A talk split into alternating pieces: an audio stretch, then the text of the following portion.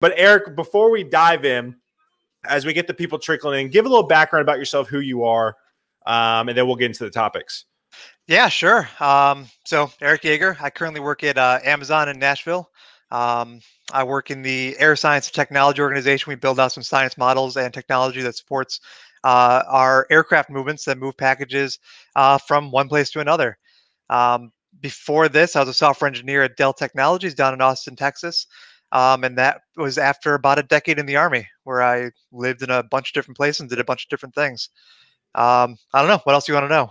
No, that's great. No, I love that. And yeah, so Eric, so tell the people how we met, because I try to practice what I preach. So I want Eric to talk about how we met. And before we do that, Pia, good morning from Nevada. Ivan, good morning. Erica, as always, good morning. Thanks y'all for saying something. Appreciate it. Not lurking. So Eric, how did we meet? I'm pretty sure we just met on Twitter. We did. I think I just came across your stuff and started commenting. Yeah, we did. And again, the power of Twitter. Eric popped on early before we went live. And I told him, I feel like I've already met him, but I've never met him because of the power of Twitter. So that's why, it's so important to network. So let's go ahead and dive in. It's 9:30. So for those of you who are watching again, thank y'all for tuning in. We appreciate it. Again, add us, comment us, let us know where you're tuning in from. Would love to hear from you. If you're scrolling, past LinkedIn, either now or in the future, and you're like, hey, shirts and like, and who's he talking to? What is this? Listen, here's a quick background about Guidance Counselor 2.0. When the pandemic hit last year, the thing I heard most about, the most common theme with job seekers was, hey, I feel like I'm on an island. I feel scared. I don't know where to go next. And so for me, what my goal was like, man, like I got LinkedIn Live early, which was before really anyone got, which was really appreciative of that. I was like, why don't I just hang out with people every morning? Like not really have a huge agenda. I spoke at code conferences before the pandemic. I was like, why don't I just essentially give that same talk over and over again every morning? And so that's what this is. This is the reason why I tell people to comment, to like, to share this is because this also is an opportunity, right? Jorge just joined. Jorge can network with Erica, can network with Ivan, can network with Pia, right? Hey, Pia, saw you on your Taylor's live show. Would love to connect. That's why I tell people to comment and like this. And so I want to go ahead and dive in this morning with Eric. And so Eric and I have had a lot of great banter on Twitter. And I was like, man, you've had some really, really good thoughts on a lot of topics. And so the two topics we're going to talk about today is getting into tech, right? Like newbies getting into tech, some things to keep in mind from Eric's perspective, from a hiring manager's perspective, and then also breaking into FANG, breaking into Amazon, Netflix, Google, all that jazz. And so we're going to talk about that today. So Eric, enough with me running my mouth. Let's dive into the first topic, new tech, or new people getting into tech. Just give me some thoughts and let's chop on this for a few minutes and I'll ask you some more follow-up questions. Sure. I think one of the biggest things that I'm asked and what I talk about a lot is how to get into tech when you don't have an engineering degree. I would say that's probably the largest chunk of people right now that are trying to break into engineering roles, break into product management, program management, all those different tech and tech adjacent roles. I think the best way to do this is to, have something professional that you can put on your resume. You know, you can sit down, you can do LeetCode, you can do all these other online resources for years and not necessarily have a resume that says, I need to hire this person to take this tech role in my company, no matter what that size is. But there are things you can do that would be annotatable on your resume. So boot camps. I'm a little bit hard on boot camps sometimes. I think a good chunk of boot camps are pretty predatory. It's kind of easy pickings right now. You can charge somebody a couple $1,000 and, you know, show them how to traverse an array and then do nothing else for them. But there are boot camps out there that have a lot of these B2B relationships, that have relationships with companies that can do even placement, or just by name recognition alone, you can finish a boot camp, put it on your resume, and it's like, okay, this person has, you know, this baseline of knowledge that we can tap into in an entry level engineering role. Another thing that, oh, go ahead. Oh, so let's want to hear your thoughts on this. I preach this. I'm sure you've seen me preach on Twitter. Even if you code in boot camps and you have capstones and you have projects, notate it essentially as like professional experience on your resume. Because I think what happens is, and I'm interested to your thoughts, right? Because for me, a lot of times as a recruiter, I see side projects, whatever, and my eyes glaze over. right? Like your professional, your job right now in code school is to develop a capstone project. And hey, listen, I put out something the other day on LinkedIn that was crazy. I said, hey, devs, on average, what percentage of time are you hands on the keys? And you know what the answer was from like a ton of people across the country? 20%. 20% was the average of devs. I will tell you this, some of y'all in boot camp were coding more than 20% in a day. So like put it down. And so I'm interested to hear your thoughts on that topic. And if you disagree, like that's fine. Yeah, I mean, it's a tough subject. And kind of the second thing I was going to say was to take actual side projects with like startups or if you have a buddy that has an idea. Oh, no, yeah. If you have a buddy with an idea, you know, take that person's hand and say, hey, I'll write the website for this idea you have. I'll do this thing that can go on the resume as like actual professional experience, because then you can say you're a software engineer. Now, that's not going to help necessarily in an interview, but it is something on your resume that says, I've done this thing. Here's the demonstrable thing. Maybe here's the code base for it. And that says I have some experience. So I think those two things put together should be at least the initial foundation for people that are breaking into the industry. I love that. You know, buying Udemy courses kind of help teach you things, but you have to have those demonstrable experiences that you've been through, because that's going to give an interviewer, that's going to give a company something to kind of pressure test when you're in an interview or you're being courted for a role. You need to make it, and this is kind of you know, may not sound good to some people, but you need to make it easy on the company to say this person is what they say they are. We need to hire this person. Sure. Because you are competing against people with degrees and people with experience. So you need to just have that ability. Yeah. Anyways, your turn. No, that's good stuff. So I just had a question pop in my head. So let's talk about like, what do you look for when you interview junior devs, right? So this is a question I get all the time, right? And like, for me, I've talked to a lot of engineering managers, a lot of, you know, tech leaders on this show, and they're pretty consistent in the answer. So I'm interested to hear yours. Like, what do you look for? So if you have these junior devs wanting to get into tech and they're like, Eric, tell me, what do I need to practice? What do I need to get better at? What do I need to bring into interviews? What would you say? Sure. So I'll start just with the first part of the question. What do I look for when somebody's looking at a role? And this isn't just software engineering. This is every single role I think that I've conducted interviews for or I've hired for. What I'm going to look for is I have a job requisition with basic qualifications, preferred qualifications.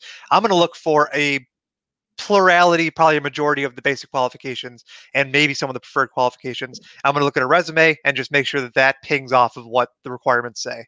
Some people kind of get intimidated and say, I have to have all the basic requirements, or I have to have all of those and then half the preferred requirements. I don't think that's necessarily true, but you have to have a majority. You have to be pretty close to the realm of the basic qualifications. Right. Now, when people are kind of further to the left of that and saying, what do I have to do to get into a role, and I might talk outside of Amazon hiring right now, or at least what I do for Amazon. Yeah.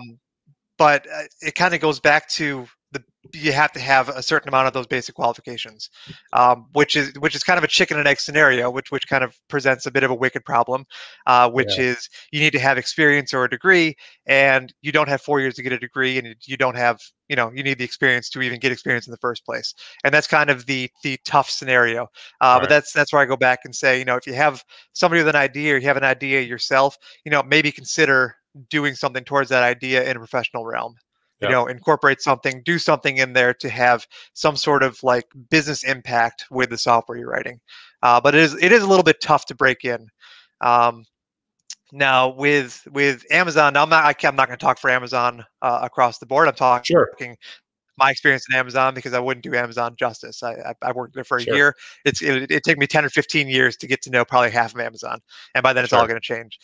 Yeah. But what I'm What I'm looking for with external candidates is normally going to be more of a mid-career level engineer. So I'm looking for usually the baseline is going to be a degree plus 3 or 4 years of experience, including design and architecture experience, or enough experience that covers all of that. So I'm not going to say you have to have a degree, but I'm going to look for, if you don't have a degree, I'm going to look for a good chunk of experience, and that experience needs to be pretty deep. You need to have driven architecture for a team. You need to have written software for a number of years. You know, you need to show that you have that mid-career level of experience. Just because that's the rec that I have for my team is a mid-level rec. Sure. But how do you, so today I'm talking about resumes on Twitter. So how do you gauge that though? Like, what do you like to see? I talk about like having project-based work, having quantitative information. What do you like to see as a hiring manager? Sure. I think project-based work is extremely important. So I'm going to look for, and I don't really care if it's a native project. I don't care if it's a web project. I'm going to look for something that shows that you wrote some code, the code was safe, you wrote tests for the code, you did all those things with code that shows that if you come into this organization, you're going to write safe code, and you're going to elevate the engineering experience with the team in the company. Right. And what I kind of tell people when it comes to your resume is the chance you have to say what you've done. The interview is where the interviewer should be validating what's on your resume. So if the resume says, you know, you have the baseline requirements for this role, the interview is going to take the time to dig into your experience and validate those experiences that you put on your resume. I know as an interviewer, I can tell pretty quick if somebody was actually the lead developer for this piece of software, or if they were a technical program manager in an actual technical program manager capacity, as opposed to just saying in the resume. So that's, you know, when it comes to the resume, I wouldn't really lie. I wouldn't embellish. I would tell the truth. And then if you don't match what the company's looking for, try to find out what you didn't match on and build up and try again. Yeah. So going back to, because I really want to key on this. I know you're hiring mid, but what would you say junior devs when they interview need to bring to the table? Yeah, they need to bring to the table a pretty deep knowledge understanding on data structures and algorithms. I don't think you're going to get away from that, especially in FANG. That is kind of the quintessential method that's used to test problem solving and then test kind of code knowledge. There's a lot of argument back and forth on the validity of that in the industry. I hear a lot about I get tested on DSNA and then I never do it again in my career. I think some of that might be true, but I also then ask the question, like, what else would you want to do that efficiently tests your? And I don't really get a good answer back, and it's kind of tough to. I don't know. Some of it might be habits. The fastest method to test whether somebody knows how to code, but you're not going to get away from that. You're not going to get away from data. In at least for the foreseeable future, and answer questions about traversing X, Y, and Z kind of on the spot. I'm also going for, especially at Amazon, where we're pretty much focused on the leadership principles. For a lot of the examples of the leadership principles, and you're going to be asked a lot of questions around that. Yes, leadership questions like, did you come in and positively affect a team, or did you just kind of take their and just say, okay, this is the process, and go forward with it. We're going to look for some level of in kind of that realm. We're going to look for people that aren't just satisfied with the status quo, that are going to come in, question why things are done, and then maybe provide a new way forward. So we're going to look for some, along those realms. But I think those for a junior dev, that's probably a big chunk of what you're going to do in terms of what's going to happen in the interview. I love that. Yeah. I mean, Casey, Casey right here. Again, Casey, we just kind of touched on this. What kind of projects do you want to see in a portfolio? What specific skills you're evaluating? Yeah. I mean, it's like Eric just said, you know, again, wants to see project-based work, wants to see, obviously, you know, from his perspective, some data structures, algorithms. And then obviously I think from a specific skills perspective, what Eric was just saying was around, hey, like you need to be able to communicate effectively around some leadership stuff. And also I think the big thing too, Eric, and I'm interested in your thoughts, like people just don't really know how to talk about themselves. It's kind of crazy. So true. Cause you get an interview, it's like, yeah, here's your time. People are like, what? It's like, bro, come on, let's talk about yourself. People are like, I can't. And it's like, oh no. So like I thoughts on that. Yeah. A little back and forth we had on Twitter the other day. It takes practice. You have to get really good at talking about yourself, talking about your experience, answering questions, but also B, reading the people you're talking to, making sure that they are engaged with what you're saying. Because that kind of tells you, okay, this is what that person's looking for, as opposed to maybe this is what's boring the crap out of them and I'm not getting their interest. Because I think at the end of the day, a lot of interviewing and a lot of the skills behind that kind of go back to maybe some subjective things and keeping your interviewer interested might be one of those things. So, you know, practice. And I think one of the comments I made there was you should be interviewing as much as possible. You should be taking one-on-ones. Yes. You should be doing this, even if it's at a company or a role you don't want to do. There's a lot of muscle memory that goes into talking back and forth. I know for me, I haven't practiced it very much at all. So I feel like I'm talking 10 miles a minute right now. But this is something that I need to do to practice and you know, be good at engaging people and keeping people interested. It's something that you just need to practice. It's definitely. So Casey asked another follow-up question again. Casey, thank you for the questions. Again, if anybody's watching, if you're lurking in the shadows, this is your time to ask a dev manager at Amazon questions. So do it. What type of leadership principles are you referring to? Are there anything that you like to see just with your team? Again, we're going to talk about your team. Is there anything you like to see specifically? Yeah, I wouldn't mind. Casey had another really good question too. I wouldn't mind hitting that and then hitting the LP question. You're talking about he has a question before. Project-based work. What would I look for in project-based work? Oh, yeah. Right here? Yes, yeah. So for a portfolio, you know, depending on the if you're going to a full stack role, the projects that I'd want to see in a portfolio are going to be full stack projects. A lot of times I'll have people that spend a lot of time on front end that reach out for a full stack role. And, you know, front end is important. That's your presentation layer, but the projects I'm going to want to see in a portfolio are really going to be projects that show a lot of back-end knowledge and a little bit of probably front-end knowledge. So I like to throw out just the unofficial statistic. I think full-stack engineering is 70% in the back-end and 30% in the front-end. And the back-end is going to include the APIs that serve data from a back-end up to a presentation layer. So I'm going to want to see some really good good examples of somebody that makes a presentation layer has connective tissue between there. The connective tissue is efficient, that's written well, and then they have good backend knowledge on how to manage data, manage files, things like that. So really going to look for good examples of full stack projects. I love it. Now going on to the leadership principle question. So the interesting thing with software engineering is a lot of the leadership principles don't necessarily dig into software engineering specifically. So I'd almost take software principles and technical proficiency as its own leadership principle that is probably going to be towards the top for a software engineering role. In terms of other LPs, we're going to look, at least I know I'm pretty partial to like disagree and commit, having a backbone, having people that aren't just going to come in, and I referred to this before, but aren't just going to come in and do the status quo and do the bare minimum to do something. I'm looking for engineers to come in and kind of tell, you know, I'm hiring somebody at a certain level to come in and tell me what to do.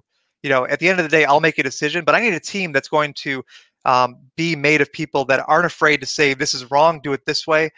This timeline doesn't work. We need to have more time to do this software, or we're going in the wrong direction. We need to either refactor something or do something different. So I think that's probably the one that I'm looking for in addition to technical proficiency for a software engineer, if that makes sense. Does that answer your question, Casey? I love that. I love that. Casey, let us know. So let's hit Tiffany's question. Then let's bounce to our final topic for today. Because I have a feeling, I knew I had a feeling that Eric and I could go 9 hours, but we all have work to do. So Tiffany goes, how do you recommend that candidates looking for their first software engineer will stand out? Tiffany, we hit this definitely on the first part of this live show, but Eric, if you want to recap this one more time. Sure. And I might give an answer that we didn't talk about yet. Right. The key to standing out is to not just be a resume. You're going to, I'm going to have a pile of people that are just resumes. You're a piece of paper with a name on it. The people that are going to stand out are the ones that effectively, and you know, it is kind of tough because the hiring process is going to be, you apply, you know, this is stereotypical, you apply, you do a phone screening, you do on-site to get a hiring decision. But way back in the beginning there is all of the applicants and kind of weeding through them. I'm probably going to see somebody that did a one-on-one with me that I had a discussion with that I kind of pre-vetted as standing out more so probably than a pile of resumes. Once you get a face to a name and you get kind of a backstory from their own mouth, that isn't just bullet points on a resume. I love that. I love that. That's probably the best way to stand out. That's awesome. I've done a lot of mentorship with people transitioning from the military, and it's the same thing there too. You know, you can be a company commander, you can be a brigade commander, but none of that matters. You have to have a conversation with somebody to explain to them what you mean by what's on your resume. And that's how you stand out and kind of push into the industry. I love that. And Tiffany, no worries, no worries. I'll just let you know if you want to go back and listen to the first part of it. Eric gave some great answers. So, all right, let's talk this last topic and then we'll bounce for the day. And again, Eric, thank you for coming on. Everyone, thank you for the questions. If you have more questions, comments, add us. I mean, again, this is the time where you get a hiring manager in front of you per se to answer questions. So let's talk about getting into FANG, breaking into big tech, whatever you want to call it. What are some suggestions? Is it for everybody? Like, do you have to have experience? Like, just chop on that for a bit. Yeah. So I have a couple of different answers on this. One, no, it's not for everybody. Right. I personally love it. I tend to go for the biggest, most recognized name. But once you're in, there are things that some people really love and some people won't love so much. And I think it's really up to you to do a lot of the one-on-ones with people in FANG to even gauge if you want to be there. Because I know a lot of people that have come into Amazon, come into Google, Facebook, and just haven't enjoyed it and went back to a smaller company because they either felt more of a kinship with the company, they felt like they were more in line or more engaged with the C-suite. That's things that people like. That's a little harder to do in FANG companies. One of my biggest answers for new engineers that are looking to come into Amazon is if you are something before and you have a breadth of experience in program management, product management, something other kind of, adjacent role to software engineering, it may not be a bad idea to come into your target company in that capacity and not necessarily a software engineering capacity. And the reason I say that is once you're in the company, it's a lot easier to look up hiring managers, to look up software teams, to get a mentor, who knows that you pass a certain hiring bar, you're already in, we have some time. And I'm doing this right now with a business analyst that works on one of my stakeholder teams. He wants to be a software engineer. So working with him to build kind of a ramp plan, here, try writing some of this software, try doing this thing, engage this person. And then when the time comes, he's going to go into Amazon has a technical academy for people that are beyond 1 year, where you go into this academy, do kind of an apprenticeship and come out as an SDE1.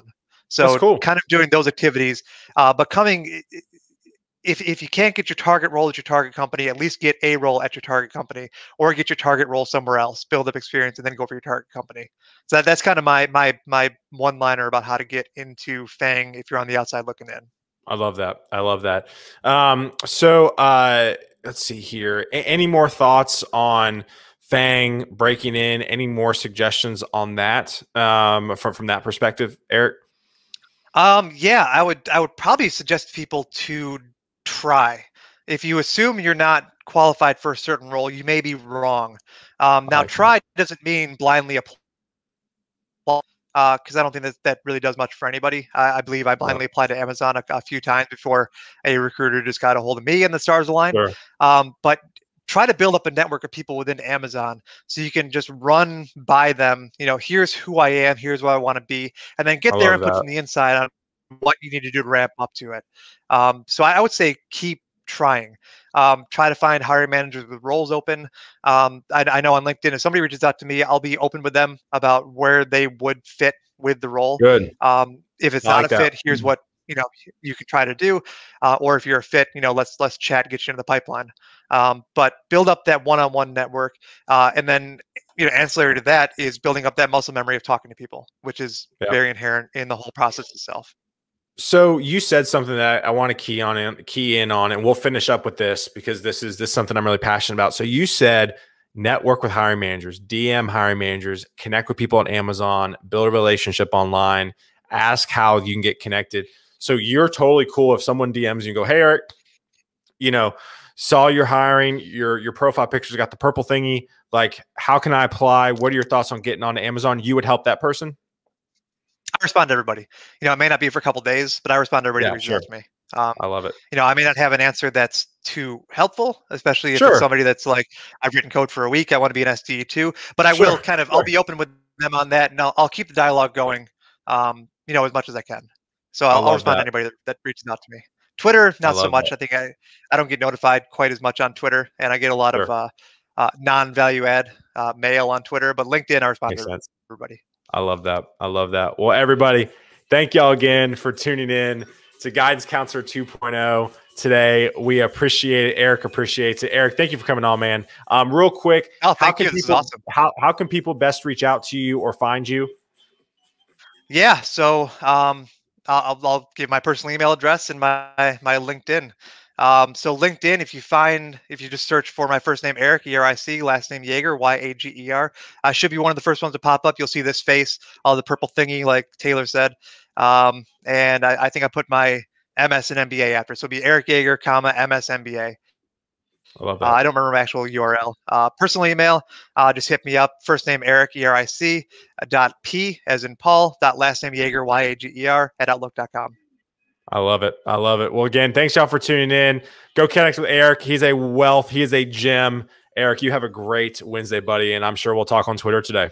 Hey, same to you. All right, sounds good. Catch you there.